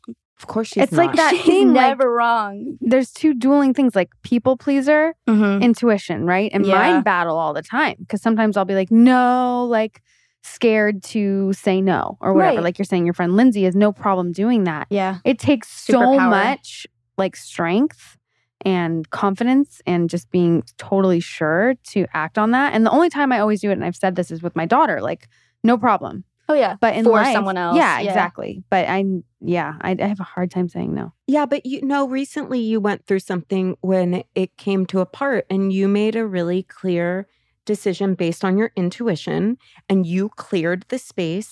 There was a lot of conflict around it, Yeah. right? And you went to your intuition, you created the space to listen, and you were clear as day from the beginning. And you were listening to the noise of the mind. But Right. once you quieted the noise And the noise listened of to everyone your else. body, The agents. Yeah. Yeah. That, the noise of the mind. Yeah. Yeah, the noise of the Otherwise known as. Yeah. But Yeah. you you stood up for your truth in that and I what did. you wanted to do. It was really hard. It was really hard, but I did. And that's the only time I think in my entire career that I've done that. How did it feel? Felt right, Yep. Good. Yeah. But it That's was good. not easy. It was. I was so stressed out. Oh my god. No, I celebrate you for that because there's nothing worse. I've only done that once before, or like said no when it came down to a s- like a screen test or something. It was Right. final stages, so I didn't have the part. It wasn't like it was offered to me and I said no. Like I'm not like being like they gave me this and I was said no. But it was like kind of the final like, stages that- where like that's what I did. No, but no, no, but I, like- that. I'm just like I don't want people to think that my No, britches are too big. of Um, course, I get it. uh, or I'm too big for my britches. Um, and I like it was coming to the final stages. I had to start getting serious, and it would have been really good money. Mhm. Which to be in that position and to be able to say no is already again a massive privilege, and I'm aware of that. And I'm very grateful for that. But at the same time, I was like, it doesn't feel right. Right. That's right. It doesn't feel right. And I said no, and my sister was like, "Are you crazy?" right. are you ins- why would you do that and my parents were like are you insane Yeah. why would you do that and then i was like oh my god i'm crazy Right. i'm insane what have i made the biggest mistake of my life and then i got the cherry call and the right. Because there's know. always a reason, right? exactly a few weeks later and i don't know maybe that's just coincidence or whatever but it felt really good to No, be able to call them and be like guess what i guess what Yeah. Your they- intuition. yeah and then they were celebrating me for listening to my gut that's the best feeling in the world Yeah, but it, this is also speaking like when she just talked about me passing on that. My first thought was nothing's gonna come up again, or Yeah. nothing like this is gonna happen, or my representation isn't gonna work for me, or they're not. I'm not gonna get another job. right So it's that same thing, which has been a theme the whole time. That Yeah. where your brain goes immediately. yeah that big actor fear Right. always like oh my god i'm gonna get dropped Yeah, but then you had that confirmation by getting that dream job right because you didn't do the other thing. So exactly it's like look at the signs from the universe, or whatever you want to say. You got a Yeah. show a month later too. I got a You what? You got your show a month later too. I did. Well, you just shot in Toronto. Oh. that thing. Yeah, and you got That to was like two sit months here later. with me. Yeah. you lucky lady. That's right. I got to go to the opening. No, I don't know what I did, but I did. I did do another job. That's true. That I probably wouldn't have been able to do. So there's always a reason for everything. you know? Exactly, exactly. Which is, you know, a comforting way to to look at things sometimes. Yeah. And also, it's just, it's about how you talk to your gut too. If you're constantly like, no, I'm not sure I can trust this, then you're telling your body constantly it's not trustworthy. Mm. right? And so its signals are going to weaken. But if you're constantly telling yourself, I trust myself, I trust myself, I trust myself, I trust myself, when signals come up, you'll know that it was a signal you can trust by how it feels in your body. Is it comforting? Does it feel right? Or is it bringing up major fear? Mm. Do you find that being more in tune with your gut has helped you in terms of physical health as well? Like, have you found it easier to listen to your body physically speaking, where you're like, I think I might be getting like, do you know? Does that make sense? Yeah. Am I making sense? I have a question, but I don't know how to get the words out of Do my you mouth. like do you do the, does the psychological connection between trusting your gut end up physically? Yes. Like, Yeah. do you feel more in your own body, more connected to yourself, and like more in tune with the finer, I don't know, the the things that maybe most of us wouldn't recognize immediately? So I find it reverse. I find Oh. by getting in touch with my body first, like I'll say this a million times, Yoga. yoga. The She loves yoga. more I'm in touch with my body and I can feel my body and I'm in my body, Mm-hmm. the more I hear my intuition. That makes sense. Mhm. Okay. But it doesn't have to be yoga. It could be hiking. It could be in nature. It could be the more you can feel your body. When we forget we have a body, we're fucked. Yeah. We're all mine. Right. Right. So the Yeah. more we can do to remember that we have a body, the closer to our intuition. Well, that's we the are. biggest thing with like mental health stuff. It's like you got to move your body, right? Mhm. Like be active Oh, God, and whatever. It's like Number one of the piece. biggest things. Yeah, advice you'll hear and get. So there's something to be said for it. Obviously, I need to move my body more, but that's another story. you Um, and me both. do you move your body? I okay, so like earlier this year, I was like, oh god, I need to move my body more. You know what I've always wanted to do? Ballet. Oh, And so I started taking ballet lessons. Amazing. Yeah, as a 25 year old, just getting into it, and I'm like wearing my little leotard and my little ballet shoes, and I like I haven't done like that's something I haven't done since I was in first grade, and I was like, Right. I'm so bad at this, I'm gonna quit. I've always been afraid to do it because I've always like felt a certain like disconnect, like I've always been kind of gangly and uncomfortable in my own body, and so now being in ballet class and like you cannot think about anything other than what is going on with your body. And it is the best feeling in the world. And I'm not great at it. Like, I'm certainly not good by any means. You can't be in the first few months of ballet because it's so skill based. But like, it just, it fe- every time I'm in class and I'm there with my instructor who I adore and she's so supportive. And I'm just, I'm learning a lot about myself. And I'm now capable of doing things that I never in my life thought I was capable of doing. And it feels so good. It feels so good. Like, see? yeah, I was in there. So awesome. I was in there the other day and I was like, oh, this is what people talk about when they talk about like healing their inner child. I was like, this is what it feels like for me. Good And I'm you. just, I, yeah, I, I just, it, it- it brings me so much joy. And it's not something I'm doing for my career. Like, it's something I'm very much so, I'm doing it for myself. Yeah. And it's the best money I've ever spent. I That is love so that. rad. And I think that that's it. Mhm. Like Yeah. that's how you see, and it becomes a combination. Yeah. So it's like you're in your body, and all of a sudden your inner child's awake, going, "Oh my god, this feels good," or "You remember me." yeah. You Yeah. know, Yeah. I want to start horseback riding. you should. You should. My daughter was just taking lessons again, and I'm I'm like, I want to be riding with her. You Yeah. know, not only is it something for me, but it's something for us together, which is Did you used to ride? when I was a kid. Mhm. And you said you were really into horses. Yeah. Oh God. Yeah. Yeah. I I rode until I was like 16 years old. Like until So I cool. did, just didn't have the time for it anymore. I love it. It's amazing. Horses are incredible. Incredible. My Very boyfriend always teases me. He's like, "You're a horse girl. You don't. You just won't own up to it. You're a horse girl." There's nothing wrong with that. And someone said recently, girls that are dedicated to horses, like growing up, they don't get into the boys and the problem. Like they're Mhm. dedicated to their Oh, riding really? and their horses. Yeah. I hope that's true because I'm definitely steering my daughter down that path. That's the path she's going down. This is like a whack jump. But did you guys watch Love Island? She probably did. No, wait, Love Island. No, Love is Blind is the one that I Oh, watched. okay. It's a reality. yeah, TV show. I've I've heard of it for Yeah, sure. I- wait, is it the new season? I feel Yeah, like Sarah it, like- Hyland maybe was that that one. That's the American version, but in the UK Okay. version that just finished airing, the girl who came in like third place is a big horse girl. oh yeah. But she was also the one person in the villa who like wasn't taking anyone's shit. Oh, And like because she's into horses. Yeah, and she was sitting there and she looked so unamused 90% of the time, which I adored. And she was just like, whatever. I like she always said, like, I can't I just I just want to go home and like get back on my horse. Aw. I have to watch Um, it now. It's a lot. There's like 60 episodes, and they're all like an Oh, hour boy. long. I love that kind of stuff. That's my favorite thing. Like mindless, just lay in bed and watch and just Pure joy. yes. Pure Does your boyfriend watch Joy. with you? Oh yeah, he like borderline likes it more than I do. yes. He's fully addicted. I love it's it. So much fun. It's yeah. He's like, um, sorry, like, but you can you come home at this time so that we can so that we, Oh, so we can watch so the cute. episode. that is so cute. He's like, I, found a way to stream it. was like, "Yeah, perfect." Uh, Um, yeah, I love it.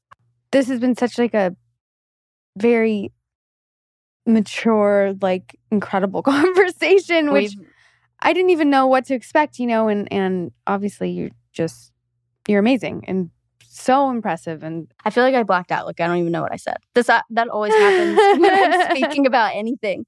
I feel like I black out and I come to him like, oh my god, do I even agree with anything that I said? I think that means you're channeling. Do you think? Yeah. Okay. Yeah. I'm into that. yeah. Yeah. I'll I take think it. you, sure, I I'll take think it. you're just in the zone, like you're in flow. That sounds so nice. That's what I experience from you. You're a little flowster. That Pisces, that Pisces brain. That's why. Pisces brain. Yeah, I think. Well, anyway, I just have to thank you for sharing with us and being so open and Thank you for having me and letting me be in that flow state. Thanks for letting me channel that. absolutely. Yeah, Uh, well, were you about Rob- to say you're gonna bring it down a notch by playing this? Yeah, let's Stupid play game. a stupid game. Yeah, let's yeah, play let's bring it down a notch and Do we be, have our I don't know. I'm. I, we like to do a game. Mary, Barry, one night stand. Very one night stand. Yeah. Uh, and we normally think well in advance of who to give you, but Rob, this is all on Rob. Oh so no. I, no Do you have? yeah. Who are Yeah, you got. they? All right, let's go. Uh, Leslie Odom Jr. You can pass. Yeah, You exactly. can, okay. Okay. No, see, he likes to. He Uh, he's always obscure and cool, and he we're was just in like, Hamilton, and Doesn't matter. Oh, that's on me. no, it's If No, I don't know someone from no, Hamilton, it's Rob. it's well, Rob. The problem Rob. is they pick like sixty to seventy year olds, Well- and then I pick two obscure ones. So then we just fight over. Do you It's know like who Steven very- Yeun is? Yes. Okay, Yes. we're going Steven Yeun. Okay, Okay. let's go. Steven Yeun, Elijah Wood, Dave Franco. Okay. Um. I was gonna say Tom Holland. Yeah, but no, but I know him. him. That's that feels weird. weird. Okay. Yeah. Um. Come on. He's young. Mary Steven Yeun. Oh, actually, hold on. Mary Elijah Wood. Fuck Steven Yeun. Barry. Oh, sorry, sorry, sorry, sorry. No, no, you're good. We Very- we, we, usually we say prefer fuck, Mary, to say kill, fuck but Mary kill, Okay. but Um, Barry Dave Franco. That was hard. That's a hard one. that's hard. Because they're all threes. Very, very nice. Yeah, they're all three. They're all three Marys. You know what I mean? Like this ultimately, true? actually, Oh, I would all marry all three of them. But I think the reason why I'm saying marry Elijah Wood at this moment is because I've recently become very into Over the Garden Wall. If you're familiar, no. which is like an animated series. Have you watched it? I have not. It's so pleasant. What is it? It came out in like 2014. I think it's a children's show. Like it was on Cartoon Network, if I'm not hmm. mistaken.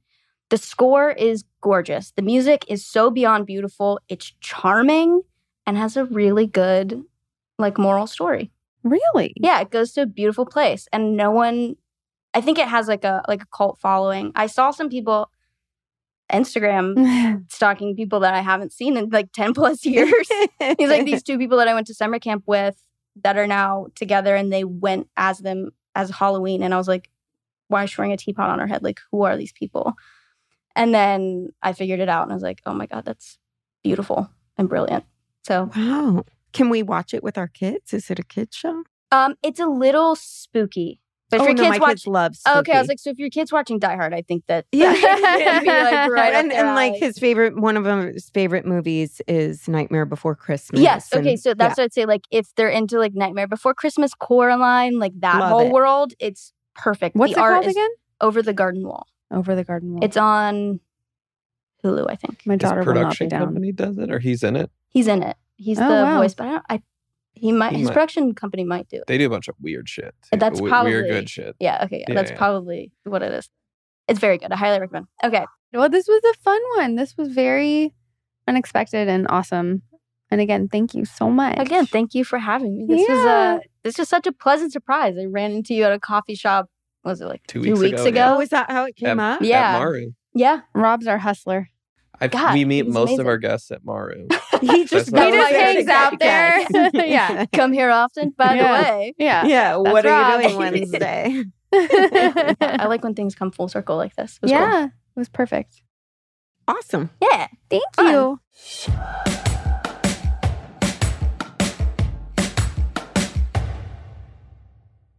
Mm-hmm. Okay, so we're gonna get to we're gonna get to Ciara in a second, but what the first and most important thing that we need to address today? Even do it.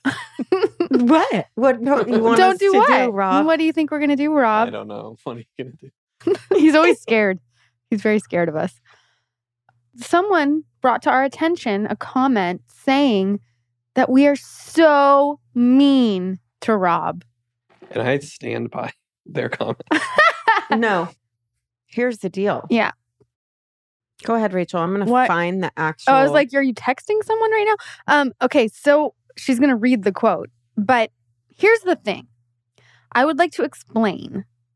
Olivia and I have the same love language that we have self-proclaimed ourselves.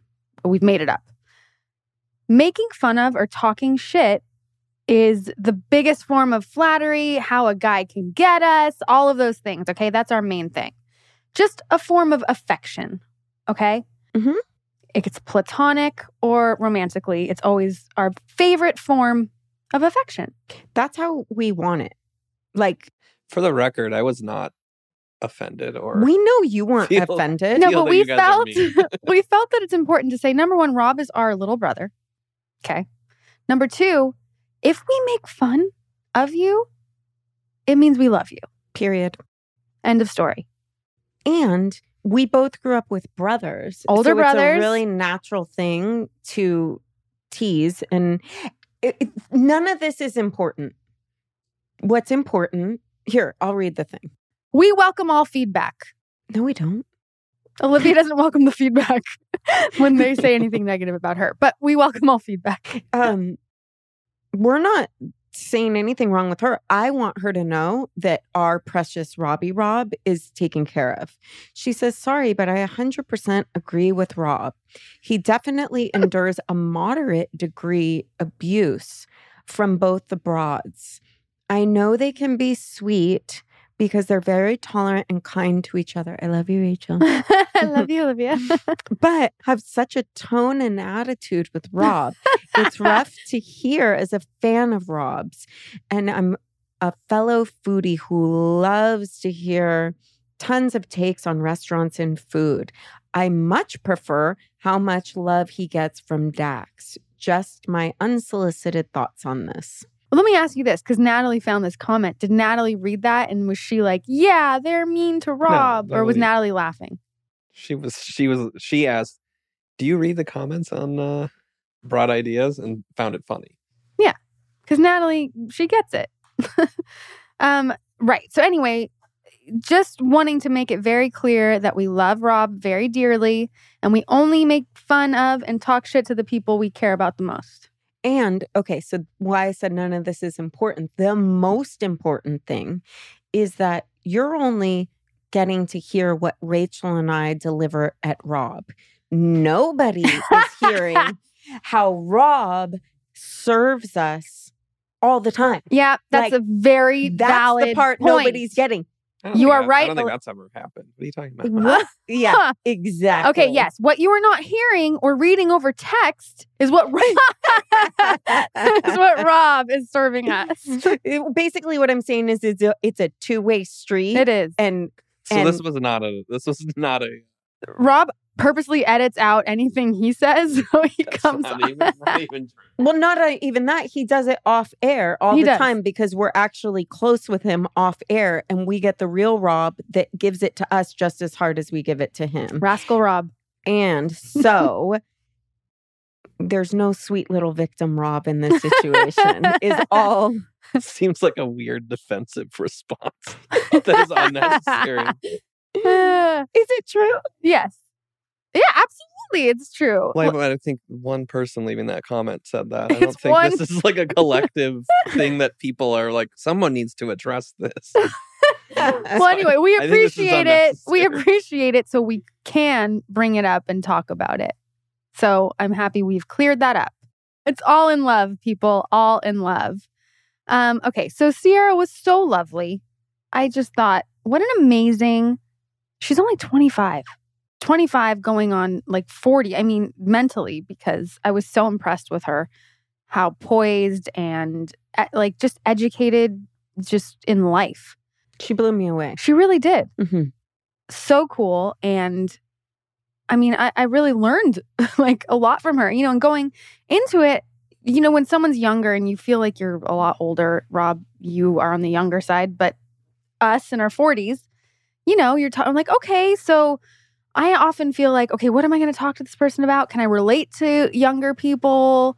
And it was so just, it flowed so beautifully. And she brought so much to the conversation. I just was pleasantly surprised. She was wise beyond her years. Yes. Yeah. Truly. Mm-hmm. She was rad. One other thing that I think is really important to talk about.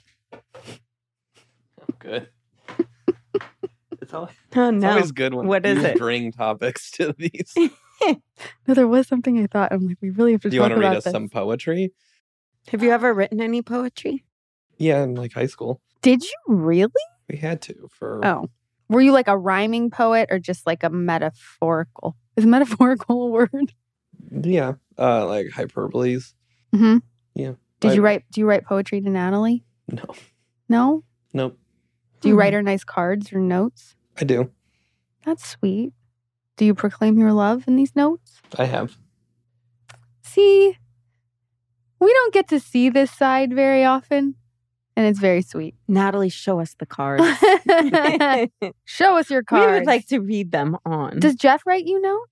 oh yeah. He does. Jeff's very romantic. How did he propose to you?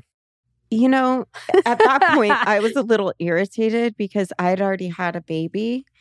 Yeah. Not with him. So it No, was it weird. was with him. It was with him, but he He delivered it. he doesn't know how to make decisions. So he like weighs options for a long time. And he had a long, he, it took him forever to figure out the diamond situation. So by the time he proposed, I was kind of like irritated already, you know? Um, but he did it on my son's first birthday. He took me to dinner, then took me but to you the knew it was coming. I knew it was coming. I didn't say anything, but like I Does he know now that you knew it was coming? Yeah. Yeah. I I was going to say he's going to know now. but oh, my favorite part about our engagement But is he that- knows now that he proposed to you. He knows. You He guys got married. he knows. I took the wool off from over his eyes. Hmm. But um, when we got home, there was like a row of candles like leading up to our door and like a heart shape with like sparkling cider. And his family was there, and Blue Bloods, the TV show, was blasting because it's their favorite Yeah. show. And like that was the least romantic but best memory. yeah, I get that. That's really sweet. How'd you propose to Natalie? Look in the hot seat. He Yeah, doesn't like it. He's itching his Um, I told her I gotten us tickets to some like pop up restaurant thing in Chicago, and I rented this apartment in Chicago that had a big like balcony that overlooked the river in the city. hmm And Like just for that night, you rented an apartment? yes, Okay. and then like filled the balcony with flowers and a Aw. table and lights and stuff. And then um our friend who's a chef, a really good chef, he was there and cooked us like a 10 course dinner. Wow. So we go there and she's expecting it to just be this like pop up at this apartment, which we've we've done a couple times. Okay. So it wasn't that. And I, I made like a fake website and stuff so that if she Oh my gosh. Wow. Wow. if she went and looked it up, which she did. Um, Smart. And then John was there cooking and he made us food. And then, I mean, she knew it was coming at that point. She did. That was she knew that the night Once was the night. she saw John there. and- Tonight's the night with Robbie. yeah. Did, were you nervous? No. Aww. Because I felt like Jeff was nervous, even though we were already like well on our way to Yeah, you we know, had, folks. we Yeah. had been together for a while and it was just yeah. How'd you ask? I asked her, I don't know, after like one of them, I don't remember. you don't remember what you said. I, I asked her to marry me. Oh, You're like, you "I know get on that much." One knee. Yeah. Aw, that's so sweet. Um and I I gave her it was my grandma's ring that I took the diamond out and reset. Oh, okay. But That's really sweet. from like 19 I, there was an inscription or it might have been my great grandma's an inscription in the original band that was like 1903 Oh my gosh. I love that. I love old rings. Like Edwardian. It's like that era. it was a pretty ugly setting Was it originally Really? but was it yellow gold or it I was love yellow gold. I do too. pink, but it had like really long prongs Oh yeah, so it was sat really high. yeah Mhm. That's a pet peeve of mine because it catches on everything. yeah Well, that's very sweet. What's your love Should we take the test for Rob or have you taken it? I don't know that i have Mine, I think mine's words of affirmation. So there's a difference in how you give love and how you receive love. So Oh, how don't- you? let's take the quiz Let's, Let's take, the, take quiz. Are you pulling so it up? Fun. Okay, we're Mhm. taking the love language quiz. all right we're gonna find out rachel's now Yep. Okay. all right how do you describe yourself are you an adult a teenager or you're taking the quiz for your child Taking the quiz for my inner child. No, Mhm. adult. It's more meaningful to me when someone I love sends me a loving note, text, email for no special reason, or I hug someone. The first one. It's more meaningful to me when I can spend alone time with someone I love, just us, or someone I love does something practical to help me out. Ooh, that's tough. Which one's more meaningful? Which one's more meaningful? Someone does something practical for me, That's your pick? or just hanging out with the per- yeah, the practical thing probably. Someone I love gives me a gift as a token of our love, or I get to spend uninterrupted, uninterrupted leisure time with those I love. Time probably. I like Uh, giving gifts more than receiving gifts. They do something unexpected for me to help with a project, or I share innocent touch with someone I love. Share innocent touch. Like Like touch your affection, hand like, if you're you at know. dinner. I just is hard. innocently touched her. You did, and then she just Yeah, these innocently. are tough. I don't know flinched. how. They're would- really tough. Like I don't even know. I don't know. Can you pick both? Nope. No, you got to just go with It's, your it's gut. which one All is right, more. let's do innocent touch. I don't know. Um, the, so they put your arm around you. They put their arm around you, or they surprise you with the gift. Arm around. Um, okay. I'm around someone I love, even if we're not doing anything, or I can be comfortable holding hands, high fiving, or putting my arm around someone I love. What? I'm confused by the question. Just being around them. Just being around them, just do that. hold- Okay, yeah, fine. receive a gift, or I hear from someone I love that they love me. Here. Sit close to someone you love, or you get complimented for no reason. Hmm. Mhm. Hmm. Mhm. I like both of those. It's, it's weird for me because I like, I would say I like the compliment, but then when I get it, I'm uncomfortable when I get it. Interesting. Mhm. You have Even a hard time Natalie? receiving Mhm. compliments. Even though I appreciate it. Yeah. Right. Like Dax will do that to Yeah. me at like our live shows. Well, he'll drag me out on stage and I hate it, yeah. I've seen it. but also I you appreciate also like it. it. Yeah. You like it, but you don't like the attention. Correct. Got it. Um, what was the question? Sit near or Sit close receive a or compliment? compliment for no reason. Uh, just compliment. Let's go with that. um, get the chance to hang out with someone you love, or you small gifts, unexpected small gifts. You, uh, if there's ever a gift, it's always gonna be the opposite answer. um, So can I take back the gift I got you for no, my I birthday? really love that gift. Did you try it on? I haven't tried. It's been so hot. I can't put it on No, but you- cashmere. Yeah, but you got to just try it The fit. on. No, I'm obsessed with it. okay. all right, you Go on. hear someone you love tell you that you're proud. They're proud of you, Mm. or they help you with a task. Proud. Um, you get to do things with someone you love, or you hear supportive words from someone you love. Supportive words. They do things for you instead of just talking about doing nice things, or you feel connected to someone you love through a hug. First one. Hear praise or they give you something that shows you they were thinking of you. Praise me. Praise me. Um, you're able to just be around someone you love, or you get a back rub from someone you love. Oh, I like a back rub. I only I don't like massages, but I only like it if my partner gives me one. Is that weird? Maybe you don't like randos touching, touching you. me. Yeah. Someone you love reacts positively to something you've accomplished, or someone you love does something for you that you know they didn't enjoy. They The didn't first one. particularly. The first evil. one. I know. I love it when people Yeah. sacrifice for me. Um, I'm able to be in close physical proximity to someone you love, or I sense someone I love showing interest in the things I care about. What?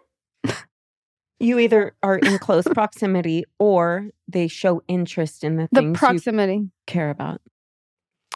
It's more meaningful to you when someone you love works on special projects with you that you have to complete, or they give you an exciting gift. I mean, they're all this. They're kind of like repetitive.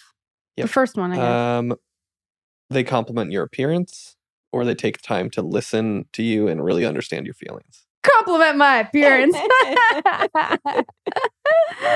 Um, a meaningful touch in public, or they offer to run errands for you. touch in public.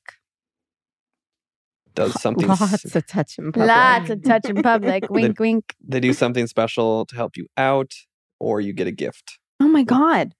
that, that they put thought into. No gifts. I don't want it. Um, they I'm taking the gift back. No, you They- gave me the best. They don't check. They don't check your, their phone while you're talking with one another, Mm. or they go out of their way to do something that relieves pressure on you. Not checking their phone is is a good thing. Yeah. Can't promise that I'm not checking my phone, but Um, you can look forward to a holiday because you'll probably get a gift from someone you love, or you hear the words "I appreciate you." I appreciate you. Jesus Christ. Uh, I'm sure there's up. like a shorter version of this. Are you on the actual website for love languages? five, and there's five, five love Yeah. languages. Mhm. It's five lovelanguages.com, Okay. not four lovelanguages.com. Did Huh. I say that? No, but that's Rob's joke. You said four love languages. No. Four. Five. It's five. Oh my God. gosh. See? See? A little snippet. someone someone I love and I haven't seen in a while thinks of me enough to give me a little gift. or they take care of something you're responsible for, but you feel too stressed out to do. Yeah. Sounds delightful. does, doesn't Uh, Sounds Um, great. Caitlin, I miss you with all my heart. Someone I love doesn't interrupt me when I'm talking. Dang. There's some heat on There's behind that. Uh, gift giving is an important part of the relationship. Someone I love. I think you're gonna get gift giver, gift receiver. Um, someone I love helps me out when they know I'm already tired, or I get to go somewhere while spending time with someone. First one. They touch your arm to show they care, or shoulder. They give you a little gift. My God. There's more to these gift ones, but I'm not going to read the whole thing. no. Uh, they say something encouraging to you, or they spend time with a shared activity or hobby. Um let's go shared time on this one. Let's mix it up. They surprise you with a small token of their appreciation, i.e., a gift. I.e. a dick. Um, he I'm, said small. oh. I'm touching someone I love frequently to express our friendship. What? You just tou- touch over gift. Um, they help you out. Oh my god, how many more are there? We're almost done. Okay. Someone I love helps me out, especially if I know they're already busy. I hear someone I love tell me that they appreciate me. I mean, I like both of those. Which one do you like more? Which one do I like more? Help you I out or you- tell you they appreciate you? I think you you enjoy being told that you're appreciated for what you do. Okay. I also like help. You do. It's okay. You get a hug from someone you haven't seen in a while. Or they give no, no. or I hear someone I love tell me how much they mean to me, to them, how yeah, much I mean sure. to them. sure. Second. You are words of affirmation. I know that, and I knew- 37%. But you already know what percentage? 37. Um, It's not And then the high. other 25% is receiving gifts. Shut up. You're 0% receiving gifts. what is the other percentage? Physical touch 23, quality time 20, acts of service 20. So you're pretty spread out. I'm all over the fuck. I'm a hot gifts. mess. oh my god.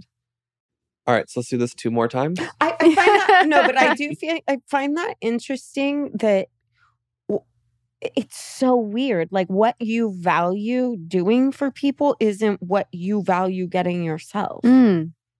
Yeah. Isn't that interesting? So my love language is gifts of service. I mean, gifts of what is it? Words of affirmation. No, That's no, how she likes to Oh. receive love. receive but the love, way but she to give love, is probably more gifts. Is that, did you, when you were like a kid, did you like getting gifts a lot? getting? Mhm. I don't know. yeah. Yeah.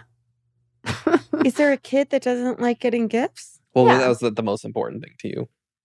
Was someone being, it's never like physical like i don't know that i'm so i'm totally affectionate in a relationship but not i don't know but i'm i'm the weird person like do i have to hug this person goodbye like that weird thing you know I think I'm similar, where I didn't, I didn't get it a ton as a kid, yeah but I like it in a relationship. right I think my mom was super affectionate probably Mhm. because it was absent though. okay mine wasn't so i don't know what that it's probably just genetics Uh, that's not my number one thing either. And I feel I'm really affectionate in a relationship, really affectionate with my children, with my mom, but it's not necessarily like Jeff, that's how he wants it. He Mhm. wants quality time mm-hmm. and physical affection. yeah Whereas I love the words of affirmation and acts of service acts of service. i know Like, yours if he does the dishes for me, I mean, for me, as if it's my job, right? But if I come in and he's doing something that helps me, that I take straight to the heart. yeah i'm the same I think I am too.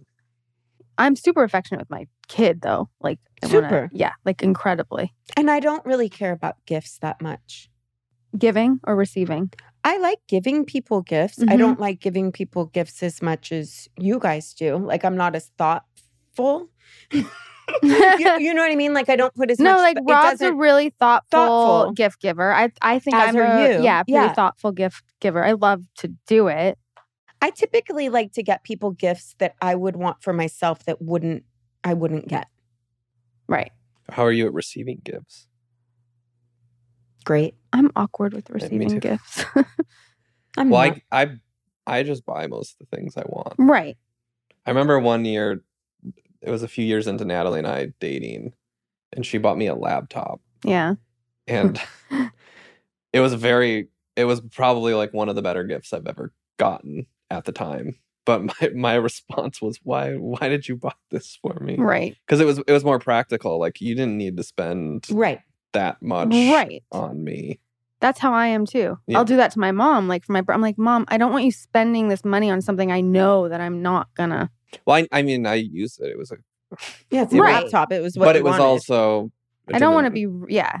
I didn't want. I don't want to be rude or sound ungrateful or unappreciative. It's just practically. It's like, well, don't spend your money on this. I'd rather you do something for yourself. Yeah. Yeah. With Jeff, I put a lot of thought usually into what I'm going to get him for his gifts. I like to get him things that I know he values. Like he likes things that will change his life. He could care less about gadgets or clothes or anything like that. But if I get him a surfboard, eh, because he always said he wanted to surf, or if I get him like taekwondo lessons, like things I've heard him say Right. he wants to do, if I do those things for him, what the singing lessons? Yes. Jeff gets her the same gift every year. Singing lessons. Have they happened and then he yet? gets me like master class. He gets me gifts the way I get him gifts. yeah. But what he doesn't get is that our values are different. And I try and explain, show me the money. Just give me the money and Yeah. let me buy what I want. right. Do you think it says anything if someone's bad at getting gifts? wrong ring, wrong guy. Oh, I Just got the saying. right What, ring. what does that mean? It's just, Like, it's just an expression it's in an Sex in the City, expression. like when Carrie gets proposed to by Aiden and hates the ring, and they're like, wrong ring, wrong guy. Anyway, that's just kind of a general. Yeah, it says you're not paying attention. I feel like. Yeah. I feel like i- it's a signal. Sometimes you can get gifts that make you feel like, do you even know me? you Right. know, which can sometimes be a little hurtful depending on who it's coming from, I guess. And then there's some gifts that you're like, oh, wow, I wouldn't have thought of that. But I love that. Yeah, like I remember when I had Shepherd, my son, and someone got me sweatpants. And I was like, Vernie got me like sweatpants. And I was like, oh, that feels so good. And then you got me these like lavender slipper things for my feet. Oh, like and a thing- lavender yeah, like aromatherapy. calming things. yeah. Like it was so. It wasn't just your classic. Let's send soup. They had a baby. It was like more of like what's going to make her feel really good right now. You know what? Veronique, after my baby, sent me a whole thing of cookies, and it was the best thing I've ever received. Speaking of which, um, what did we send you guys when Vincent was born? Donut friend? And we got gifts too. I went to where did I go? Daughter. Yeah. We sent donuts, but we also Oh, yeah. sent we also got gifts. Anyways, I love fresh flowers though. I love Yeah. fresh flowers. If you get them from the right place. Yeah. From the right place, they could be gorgeous. There's something Yeah, really for sure. beautiful about you know fresh flowers. like who did my flowers? Brand what? Fox. Oh, she does beautiful flowers. Yeah, when you had those arrangements Yeah. done, those were gorgeous. Yeah. This is where I normally I- send flowers. I think I would want to be a florist. Whithazen, have you heard of this one? No, is it no, it good? looks really pretty. I love good flowers. I think I want to be. I think when I took the test in high school on what occupation you're going to be, my answer came back florist. I could see that. Yeah. Well, you're good with I that love kind of like stuff. organizing, but like Mhm. charcuteries. Like if I could just do that for my job, is just make charcuterie platters. Do you know how happy my life would be? Why don't people like carnations? Like, what is the whole thing? They're just not. They're just very. I don't know. They're just too accessible. Maybe. but but it's still a flower, and it's. I I feel bad. I feel like we should make. You're a, like, why are you shitting on carnations? Yeah, why do people It's shit like- on carnations? like Giving someone dandelions? what's wrong with dandelions? dandelions are pretty? Aren't they weeds though? yes. But but that's what I'm saying. I it's probably just how plentiful they are and It's because they're cheap. Mm-hmm. And people are assigning value to it. Yeah, and that's annoying because if you look at a carnation and you smell it and stuff, like it's a sweet little flower. I'm only gonna get you carnations. Please do. It'd be so much cheaper than yeah, yeah. I, I'm I'm serious. I want to like make a movement to bring back the carnation and like Mm, We're starting the movement right here, right now, guys. Do you not get what I mean? I don't love carnations just because I don't think they're the like my personal favorite of flower. What are your favorites? I love I love lilies of the valley. Okay. Mhm. They're like little white bells. They're very pretty. I used to love peonies. I they're not my favorite anymore. I love peonies. And they're pretty. Panties? Peonies. I love peonies. Sounded like you said. What's your favorite flower? I don't think I have a favorite one. Natalie likes um, dahlias. Dahlias are I love beautiful. That's like our wedding flower. Aw. Yeah, I don't know. Jeff loves sunflowers. He always gets sunflowers. I know. It's like it, it- it's a funny flower. It is a funny flower. flower to love for him. Uh huh. but it doesn't it nail it? For him? yes, it really does. I love um daisies. I love daisies. Daisies. hmm I think I like the more the like more wild looking I love wildflowers. Yeah. with I like the love foliage. Oh, it's so pretty. Yeah, and I'm the same. Make it woodland, make it rustic. I'm a fan. Not just a bunch of rose stalks. yeah, no. I like I a. do like roses, so I love white roses hmm and yellow. You love yellow. Love yellow. Yellow's friendship rose. hmm Red is love. Um, okay, we should probably wrap it up. We've been talking for a very long time. We've had a lovely conversation here in the broad box. You guys aren't axing that. Are we keeping that? I'm fine with it. Because, like, you know, it. it has double meaning. Oh, I get it. Yeah, we get it. We get it. yeah, we, we're, we're This no, I think is don't the think int- you understand. this is the introduction to it though, right? Or did you caption something with it? I captioned just what, but this is the of actually saying it. But I feel like it's appropriate. The broad box. Yeah. Anything vaginal, I think, works for this show. Totally. Yeah. And it's broad. Yeah. I, yeah, I get it. I think she keeps looking at me like I don't get it. I get it. You don't get it. I get it. Box. Oh. Thanks for coming in our broad box. Oh, Oh, I she didn't mean- nailed I didn't it. even. I know, but I didn't even intend for it to be that. We call those uh, strokes of genius. Or Strokes. Freud- Freudian slips. oh my gosh! All right, we're just gonna say bye now. Bye. Bye now.